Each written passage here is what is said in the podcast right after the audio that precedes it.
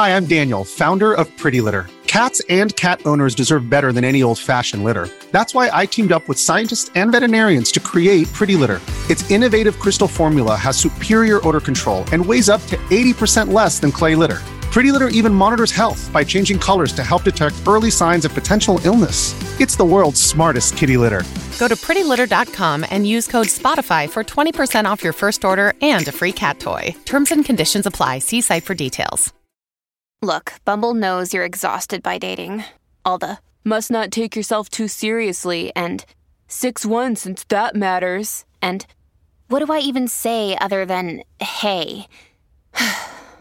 Well, that's why they're introducing an all-new Bumble, with exciting features to make compatibility easier, starting the chat better, and dating safer. They've changed, so you don't have to. Download the new Bumble now. Hello, everybody. This is Marshall Poe. I'm the editor of the New Books Network. N B N listeners like to read books and buy them. So we thought we'd tell you that right now our friends at Princeton University Press are having a remarkable site-wide sale. You can get fifty percent off books, including ebooks and audiobooks, with the code fifty, F I F T Y, at checkout until May thirty-first. You can save some real money on Princeton University Press books. I encourage you to go there and check it out. Welcome to the New Books Network. Hi, everyone, and welcome back to New Books in Game Studies, a podcast channel on the New Books Network. I'm Rudolf Inderst, the host of the channel. Today, we'll be talking to Maxwell Foxman, one of the editors of Mainstreaming and Game Journalism. The publisher is M I T Press. Before we jump right in, though, I want to let you know that if you like our show, please leave us a five-star review on Apple Podcasts or the audio platform of your very choice. You're also more than welcome to leave feedback or questions on Spotify too. Please feel also free to share this episode with your friends or wherever you see fit. And now back to the show. Mainstreaming and Game Journalism addresses both the history and current practice of game journalism, along with the roles writers and industry play in conveying that the medium is a mainstream form of entertainment. Through interviews and reporters, Maxwell Foxman and David B. Nieborg retrace how the game industry and journalists started a subcultural spiral in the nineteen eighties that continues to this very day. And speaking of today, I'm sure we can learn so much more about this topic. Maxwell, welcome to the show. Well, thank you so much for having me. I'm very excited to chat about the book on behalf of myself and my co-author, David Nieborg. Yes, great. Well, I wonder if you could begin our little chat by telling us a bit about yourself, and please don't hesitate and tell us what's your favorite game and the one you're playing right now. Sure. Um, I'm an assistant professor of media studies and game studies at the School of Journalism and Communication at the University of Oregon. I'm also directing our new game studies minor, which is approved to start in twenty twenty-four, in the fall of twenty twenty-four. Um, most of my research looks at the intersection of games and play in non-game contexts, uh, looking at how games, for instance, interact with media professions like journalism, but also uh, looking at esports, gamification, and even games and innovations like virtual reality uh, and X R. So, uh, I also am one of the co-directors of the Esports and Games Research Lab at the University of Oregon, and I'm also the chair for game studies at the International Communication Association. I, in terms of my favorite game of all time and what I'm playing now, uh, one of my favorites, it's so hard to choose, um, that I loved as a kid and that I'm actually coming back to, is the J R P G Star Ocean Second Story, which was recently re-released. Um, and I'm really interested to see what it's like now that I'm playing it as an adult, because I haven't looked at it in about, it must be ten to twenty years. Um, and I mean, I just to, to keep things real, probably the game that I'm playing most is Wordle. I have a couple hundred day streak going, so Ooh. I'm pretty excited about that. Well, circling back um, to your uh, book then, maybe let's start. Uh, can you provide insights into the historical trajectory of game journalism, particularly how the relationship between the game industry and journalists in the eighties influenced the current state of the industry, and, of course, what key factors contributed to the subcultural spiral, and how has it continued to shape game journalism today? Sure. So I think one of the things that it's always important for us to remember as game studies scholars is that game journalism is still how a lot of people are first exposed to games and how they're framed in the larger public eye. And in some ways, that is something that has a forty to fifty year old history, if not longer. Um, and so, as you said in the book, we talk about how starting in the nineteen eighties, you have uh, the development of uh, what we call the enthusiast press, which was the press that uh, was was promoted particularly by the industry itself. Uh, examples of this are magazines like Nintendo Power, um, and that that press, uh, which was you know made by the industry, uh, literally printed by by game companies, was meant to appeal to a very exclusive audience. Um, this was coming off of, at least in the context of North America, the video game crash of uh, the nineteen eighties, and uh, and and as a consequence, uh, game studios were really appealing to a very exclusive audience, and that exclusive audience was young boys. Um, and and and it's and we argue that it's really the establishment of this press that creates a subcultural spiral, um, where. Uh, where uh, where it's seen as outside of really the mainstream media, or games are seen as outs uh, seen as outside of mainstream culture. Um, so there, we we argue in the book that there's this battle essentially between industry, journalists, and players about who are gamers, what are real games, and what is good gameplay. Um, in terms of factors that contributed to this spiral, Uh, there are there are a couple that are really endemic. So uh, a big one is access. Game game companies obviously uh, keep tight uh, control over who and who gets access to their games, who gets access to them early, who can write reviews, previews, et cetera.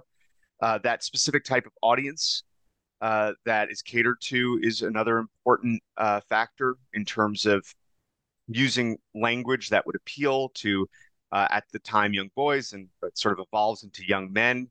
There's a focus, uh, for understandable reasons, by the industry on products, sales, and technology. So you have articles around things like console wars, which in some ways are a very exclusive thing to cover um, because consoles change, but how that affects content is maybe questionable. And uh, in terms of journalists, there's a real reliance on what we call passionate experts to tell stories, people that really love games and can play them well. And so, of course, that excludes those who maybe are new to games or don't have the same sort of gaming capital, to use the the term from uh, Mia Consalvo, to, to talk about games. And so the result is that we often see games treated as something subcultural today.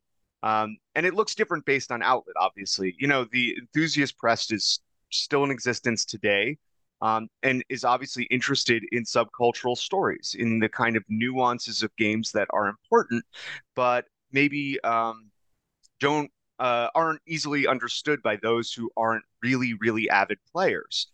And then on the other side, you have uh, the institutional press. You know, your major national outlets like the New York Times, uh, which are interested in games, but often frame them either as in, in what uh, Dimitri Williams calls as utopian or dystopian frames.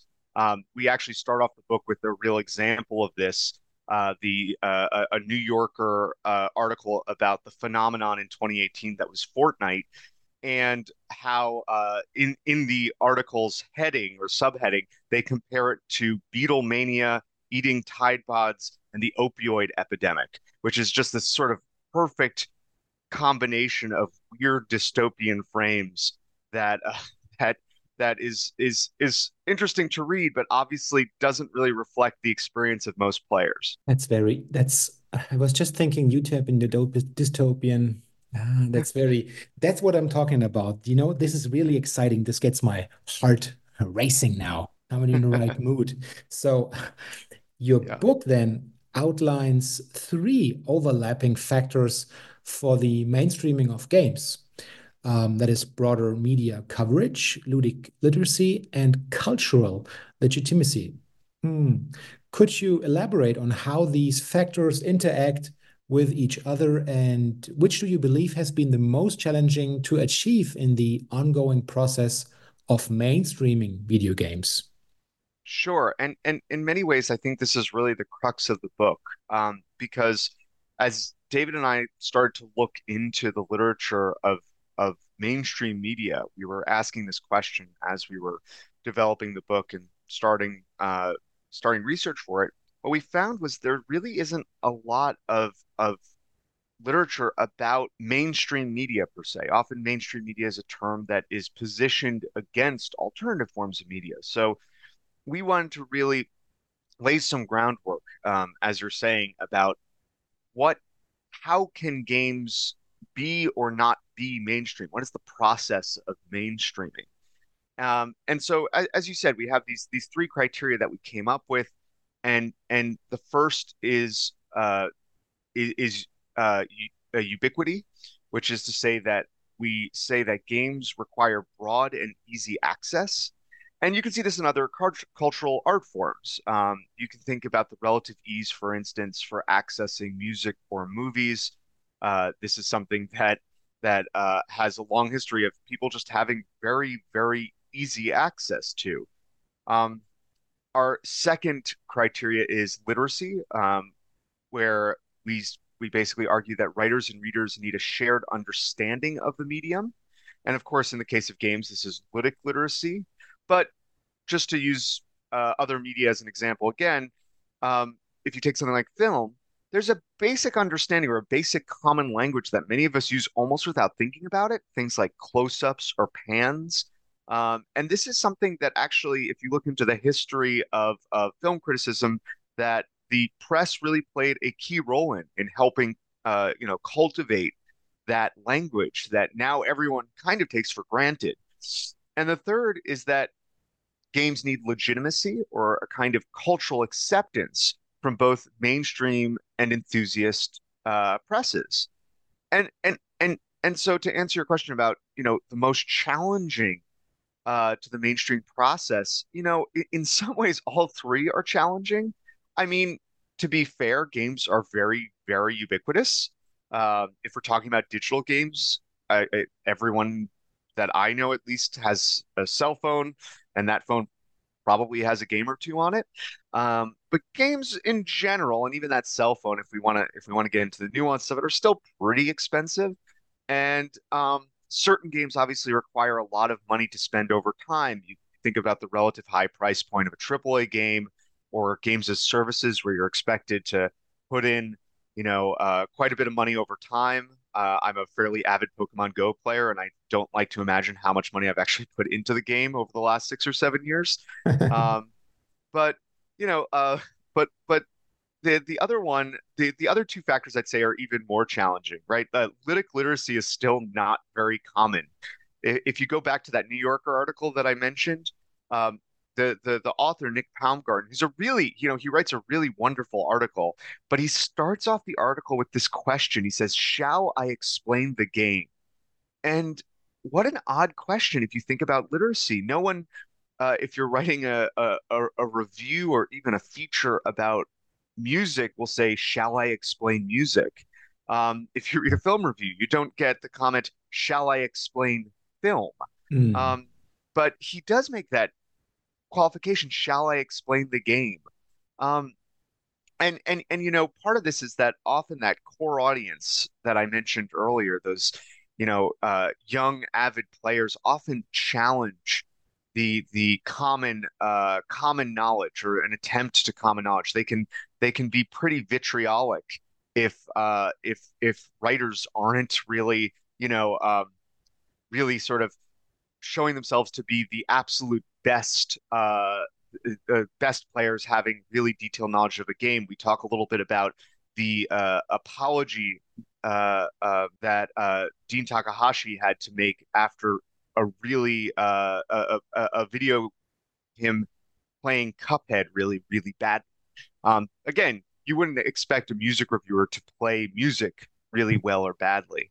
And then I think legitimacy is also complicated. Um, we we describe how enthusiast enthusiast outlets are, you know, doing increasingly serious work. Um, so, you know, when I say enthusiast outlets doing serious work, there's excellent work that comes out very, fairly often from outlets like Polygon or Kotaku, but there just aren't that many outlets, right? There aren't that many enthusiast enthusiast outlets or that many writers doing that type of work.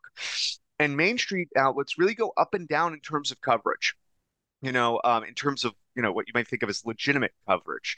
Uh, in the course of writing this book, I believe the Washington Post's launcher vertical actually rose and fell. In other words, it was launched to much fanfare, and then, um, uh, you know, the entire vertical was disbanded by the newspaper. And I think that's indicative of the challenges of legitimacy that we see if you have institutional outlets kind of going in and going out in terms of how much investment they make into this subject matter. So, you know, for, for better or worse, I think all three of those components when it comes to mainstreaming really are consistently being challenged, even fifty or sixty years into the history of uh, digital games. Hmm. Well, your book also discusses the, the the challenges actually faced by game journalists, including marginalization and the struggle for freelance opportunities. And this is also something that I'm very aware of coming from a, a, a German perspective. Uh, how have these challenges impacted the professional landscape for, for game journalists? And have there been notable shifts or improvements in recent years? Uh, absolutely. Um, so... There have been some notable shifts, but uh, in terms of these challenges, we do we do enter, uh, identify three um, that that we think not only affect journalists, but but in in tandem with that also affect their ability to mainstream games. Um, in other words, their ability to bring games into uh, into public view as a mainstream medium. And so the, the three that we identify are um, precarity or financial insecurity of writers, specialization. Um, again, the writers are expected to to specialize or be expert in games, um, uh, and that challenges literacy, and uh, a lack of sincerity, particularly by the institutional press. Um, in terms of shifts that have helped, um, in some ways there there is again more coverage of uh, of games, perhaps than ever before. Um, and this is something we only touch on very briefly in the book, but um, particularly it, via video. Um, there there is now really just a lot of people speaking about, writing about, and showing games. So in some ways, that's that's a real opportunity, and, and one that I think um, both David and I are exploring in the future. But our, our book does um, focus on on the print, you know, the print press. And in some ways, I, I just continue to be surprised by how things remain uh, the same. Hmm. Uh, for instance, you know, that that first feature and one that, that you just mentioned, uh, the, the struggle of freelance opportunities and and the precarity of games journalists. I actually did a, a a report for the Tow Center for Digital Journalism about how journalists can write about and use virtual worlds, uh, ranging from uh, uh, massive multiplayer online games to virtual reality in their in their writing. And one of the things I found uh, was I was doing interviews for uh, right right twenty twenty, twenty twenty-one, and I found that the same issues of job precarity that I that David and I identified in the book, where we're doing interviews mostly through twenty eighteen, um, just persisted two to three years later. And I and I see posts about this every day that that um, that that writing about games is a precarious job and often requires people to uh, work on by constantly pitching the next story, um, which can have, especially in the North American context, issues in terms of healthcare, job security, um, and, and so on and so forth. I mean, to put it simply, we interviewed people who had to stop writing about games because they wanted to have a family, and this just wasn't providing them with full-time income. Um, and I think, you know, the one thing that might be changing in terms of uh, uh, uh, of the uh, of uh, the shifts in recent years that that is perhaps most hopeful is how games themselves are being made and marketed. I mean, what's interesting is the service model that we're increasingly seeing in games, and you could think of something like esports or a game like League of Legends, where, you know, it's ostensibly the same game as a platform for over a decade, actually allows for more consistent reporting. Um, it allows for reporting on uh, the minutia of a game. It allows for the reporting of um, uh, one game consistently and to report about it from all sides in a way that perhaps is more difficult if you're writing a review of a two hundred hour game and you're going to write a five hundred to one thousand word review, and you have to spend all the time playing that game, often for free. Um, so, you know, that's that's one thing that I think is really positive.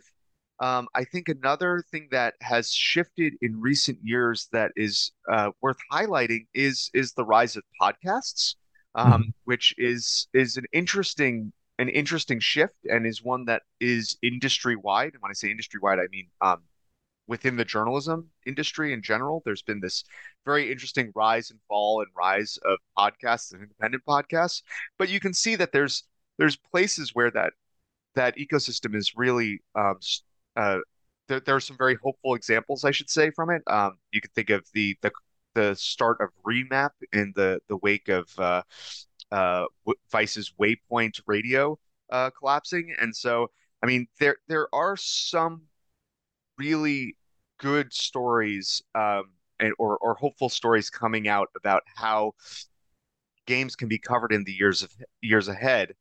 Um, and, and one other thing I should just note, which I, I think is is important, is the book does cover um, North America with a real focus on um, the United States and, and Canada primarily. And so one of the other things that David and I have found, and um, uh, David is speaking uh, from his experience uh, as a Dutch game journalist for many years, is that while some countries cover games in the manner that we're describing, others don't. Um, we've had really interesting conversation with colleagues around certain parts of Europe um, and uh, uh, about how coverage of games looks different from country to country. And um, that doesn't include, obviously, uh, other parts of the world where where we also see that the coverage of games just looks different and is culturally informed by how the industry is perceived there, as well as how the press is perceived. Yeah. I wonder, additionally, how does the ambivalence within the profession influence the broader perception of video games in the media and society? I mean, you already told us that um, it's one of the first um, touch points, so to speak, uh, between between customers or clients and and the the actual artifacts or cultural artifacts of, of digital games. But I was wondering um, whether this has some uh, broader um, yeah. broader implications. Yeah, I, I, I think it does.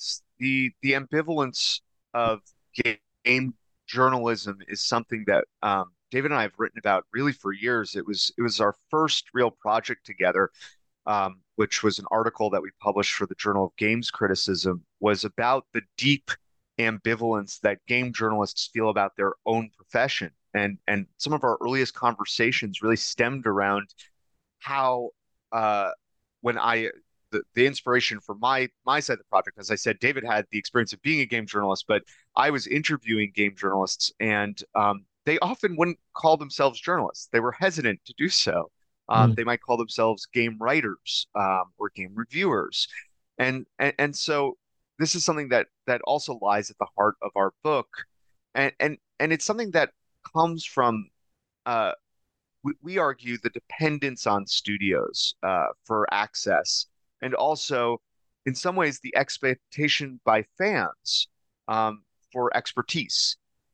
Uh, there's there's few professions where where you're both so dependent on a, an industry for how you're how you're going to write about it, and the fans expect you to be just the very best version of what they are, and so. Um, You know, this does make journalists deeply ambivalent about their job. And, you know, if you see that along with the the economic precarity that um, that exists within uh, game journalism itself without the kind of institutional investment from the press. Uh, journalists often actually do move very porously between industry and freelancing. Um, many of the people that I've interviewed over my uh, five to, well, I guess it's longer now, seven, seven to eight years of interviewing game journalists, um, many of them have gone into the industry or have gone back and forth between the industry. And and it, it makes sense. I mean, the skills that they have about communicating about games are valuable both for readers who are reading good journalism and for the industry so they can communicate about what they're doing. Um, but I do think this this ambivalence, which which sort of bears itself out, right? If if if one day you're a journalist and the next day you're working uh, in communications, I mean, this obviously impacts mainstreaming um, because the boundaries between press, fandom, and journalism are maybe not as clear as, um, well, I guess as as David and I uh, hope ideally. Um, and so it, it, it in particular, I think, makes that legitimacy category of mainstreaming difficult. If you look at sort of traditional hard news um, and how it exists within within the uh, the web pages of of mainstream sites, there are often really clear boundaries set in terms of what makes the journalism journalism, what makes uh, you know the other sections of the newspaper, uh, you know the opinion section, the opinion section, so on and so forth. Um, but I think that's something that really needs to be considered when we're talking about um, the long-term impact, because without actually drawing those clear lines consistently, um, it's it's just very difficult, I think, for fans and for the public in general to to know when they're reading journalism and and what that journalism is meant to convey. So so we actually go as far as in the conclusion at, at the very end of the book, we do try to recommend some uh, solutions, some some ways that uh, all of us in terms of consuming, writing, uh, and, and writing about games can can can mainstream uh, games even further. And one of the solutions that we, we suggest is that game writers really need to lean into their journalistic orientation. If they have that ambivalence about what they are doing, They they need to work hard to try not to be ambivalent, to call themselves journalists, to call their work journalism. Mm. And and I think that in some ways that will be a benefit to uh, not just uh, not just them in the sense that, uh, you know, obviously that will demarcate their their occupation, but it'll be really a benefit to the public. In fact, it's probably more beneficial to the public because that sort of orientation allows the the drawing of clear boundaries as to uh, what what these writers are doing. Yeah, I was just uh, only it was just only yesterday that I thought of um, for an article about um, video game essays, and yeah. It's becoming more and more clear to me that these video game essays, as a format, they ha- they represent a huge chance because somehow they are. Um, a connection between between hobbyist fan culture and classical game journalism and essayistic game journalism, and also questions that pop up in game studies uh, not that uh, rarely. So this may be something I will look into in the future. But this is not about me. We have some time left, so please tell us, um, tell our listeners, um, what are you uh, working on right now? Sure. Well, um, I'm I'm working on all sorts of things, um, especially, uh, I, like I said, I study a sort of wide variety of subjects. So I, I certainly am doing some work with uh, the uh, esports in, uh, on esports, collegiate esports. I do a fair amount of work looking at game engines like Unity, which, of course, from a game journalism point of view, has had some interesting ups and downs over the uh, last few months, and uh, continue to do some work on immersive media. Um, and, and V R. But um, in terms of game journalism specifically, I have a few projects that I'm working on. Um, the first, I've been working for a few years now uh, with a colleague at uh, the University of Houston Clear Lake Brandon Harris about Twitch, um, and specifically about Twitch's journalistic potential. Um, mm. So we've been looking at uh, not only different types of journalism that are appearing on on that platform, which is some way, in some ways, uh, harkens back to some very classic types of broadcast. You can think of C-SPAN in the United States, but in other ways is obviously very, very different. Um, and and we see that really in the rise of the political commentator class that's happening on the platform. You have very interesting uh, uh, broadcasters on both uh, the far right and the far left, um, as well as, as not so far right and not so far left, um, that are are broadcasting on that platform and using it uh, as a political commentary tool, as well as a tool for political action. So uh, Brandon has uh, uh, Brandon uh, was the first author of an article we published in Social Media and Society about um, Hassan Piker and how he has used Twitch as a political platform. Mm. Um, and we have some other uh, articles under review.